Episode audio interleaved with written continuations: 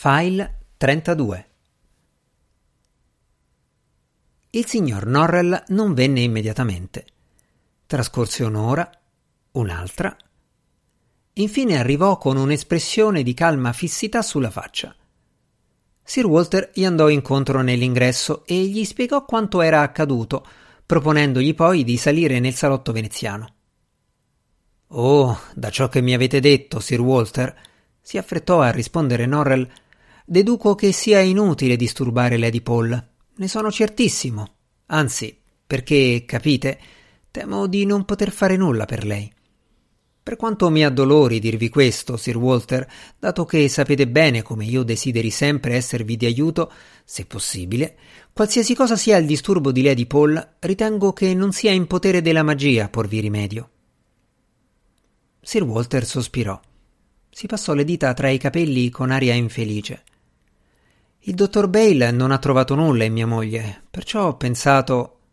Ah, ma sono proprio le circostanze a rendermi tanto sicuro di non potervi aiutare. La magia e la medicina non sempre sono così distinte l'una dall'altra come forse pensate. Le loro sfere d'azione spesso si sovrappongono.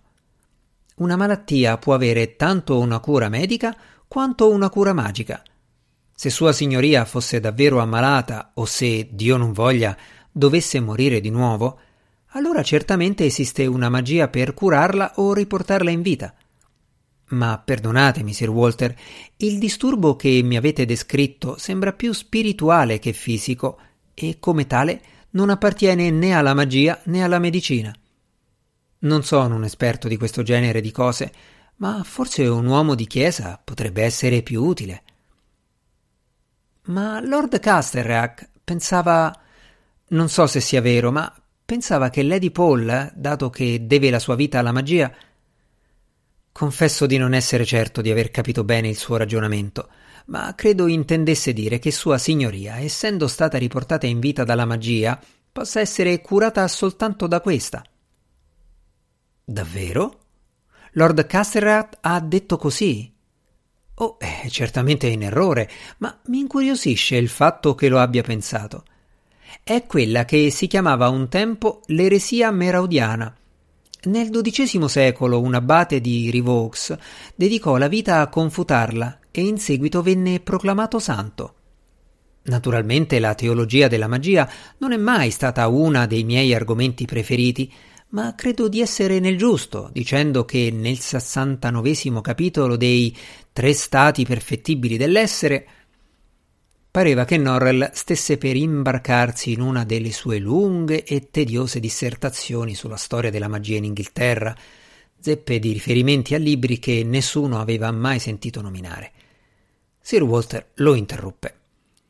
Sì, sì, ma non avete nemmeno un'idea su chi possa essere la persona vestita di verde con i capelli d'argento? Oh, credete dunque che vi sia stato qualcuno? A me sembra alquanto improbabile.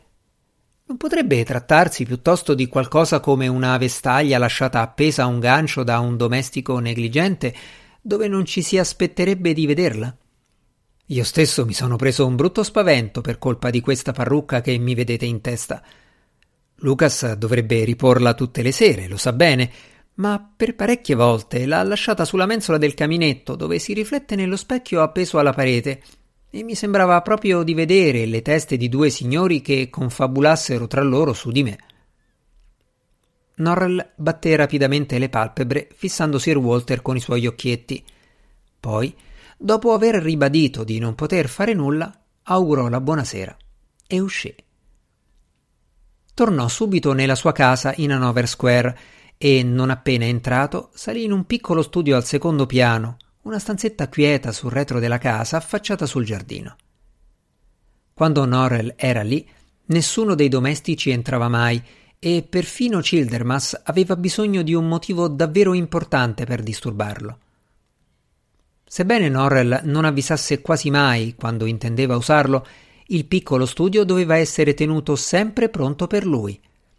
In quel momento un bel fuoco ardeva nel camino e tutte le lampade erano accese, ma qualcuno aveva dimenticato di tirare le tende e di conseguenza la finestra era diventata uno specchio scuro che rifletteva la stanza. Norrell sedette alla scrivania di fronte alla finestra, aprì un grosso volume, uno dei molti che vi erano posati, e cominciò a mormorare una formula magica. Un pezzo di carbone cadde tra la brace, un gioco di luci e ombre nella stanza gli fece alzare gli occhi e vide il proprio volto allarmato riflesso nel vetro. Accanto alla sua immagine una figura in piedi, una faccia pallida, argentea, circondata da una massa di capelli rilucenti. Senza voltarsi, Norrell si rivolse al riflesso nel vetro in tono seccato, iroso. Quando hai detto che avresti preso metà vita della giovane signora, credevo che le avresti permesso di rimanere con i suoi cari per la metà di 75 anni di vita. Credevo sarebbe stato come se morisse, semplicemente. Non l'ho mai detto. Mi hai imbrogliato. Non mi hai aiutato affatto. Rischi di rovinare tutto con i tuoi trucchi. La persona nel vetro fece un verso seccato. Avevo sperato di trovarti più ragionevole in questo nostro secondo incontro, e al contrario sei pieno di arroganza e di rabbia ingiustificata nei miei confronti. Ho rispettato i patti, io. Ho fatto quello che mi hai chiesto e non mi sono preso nulla che non mi appartenesse. Se tu tenessi davvero a Lady Paul, saresti contento che ora sia tra amici che l'ammirano e la stimano realmente. Oh, quanto a questo, ribatté Norrell sdegnoso, poco mi importa che lo sia o no. Che cosa conta il destino di una sola donna a paragone del successo della magia inglese? No, è del marito che mi importa, dell'uomo per il quale ho fatto quello che ho fatto. È terribilmente abbattuto a causa del tuo tradimento. Supponi che non debba riprendersi. Supponi che dia le dimissioni dal governo. Potrei non trovare mai più un alleato così disposto ad aiutarmi. Di certo nessun ministro sarà mai tanto in debito con me. Suo marito, eh? Va bene, lo innalzerò a una posizione elevata. Lo renderò più grande di quanto possa mai arrivare a essere con i suoi soli sforzi lo farò primo ministro. O forse imperatore della Gran Bretagna. Andrebbe bene così. No, no, tu non capisci. Voglio solo che sia contento di me e che parli agli altri ministri per persuaderli del gran bene che la mia magia può fare alla nazione. Per me è un mistero che tu preferisca l'aiuto di quella persona al mio, dichiarò con alterigia la figura nel vetro. Che cosa ne sa di magia? Niente. Io potrei insegnarti a sollevare le montagne e a schiacciare sotto di esse i tuoi nemici. Posso far cantare le nuvole al tuo passaggio, trasformare l'inverno in primavera e viceversa, quando sei presente e quando te ne vai. Posso. Oh sì. E tutto ciò che vuoi in cambio è incatenare la magia inglese ai tuoi capricci. Vuoi rapire uomini e donne dalle loro case e rendere l'Inghilterra un paese adatto soltanto alla tua razza degenerata. Il prezzo del tuo aiuto è troppo grande per me. La persona nel vetro della finestra non rispose direttamente a quelle accuse, ma un candeliere balzò all'improvviso dal tavolino sul quale era posato e volò attraverso la stanza, mandando in frantumi uno specchio sulla parete di fronte e un piccolo busto di porcellana raffigurante Thomas Lanchester. Poi tutto tacque.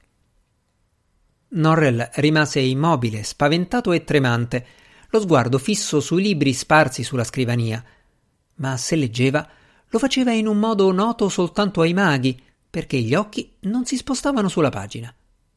Dopo un intervallo di parecchi minuti rialzò lo sguardo. La figura riflessa nel vetro era scomparsa. Le speranze nei riguardi di Lady Paul non si realizzarono. Il matrimonio, che per qualche breve settimana era sembrato promettere tanto ai due coniugi, ricadde nell'indifferenza e nel silenzio da parte di lei e nell'apprensione e nell'infelicità da parte di lui. Lungi dal diventare una figura di primo piano nel bel mondo, Lady Paul si rifiutò di uscire di casa Nessuno andò a trovarla e ben presto il bel mondo la dimenticò. I servitori di Harley Street divennero sempre più riluttanti a entrare nella stanza in cui si trovava la loro padrona, anche se non avrebbero saputo dire perché. La verità era che vicino a lei aleggiava un remoto suono di campana e un vento gelido pareva soffiare da una grande distanza intorno alla sua persona, facendo rabbrividire chiunque le si avvicinasse. E lei sedeva immobile e silenziosa, un'ora dopo l'altra, avvolta in uno scialle, mentre incubi e ombre le si adunavano intorno.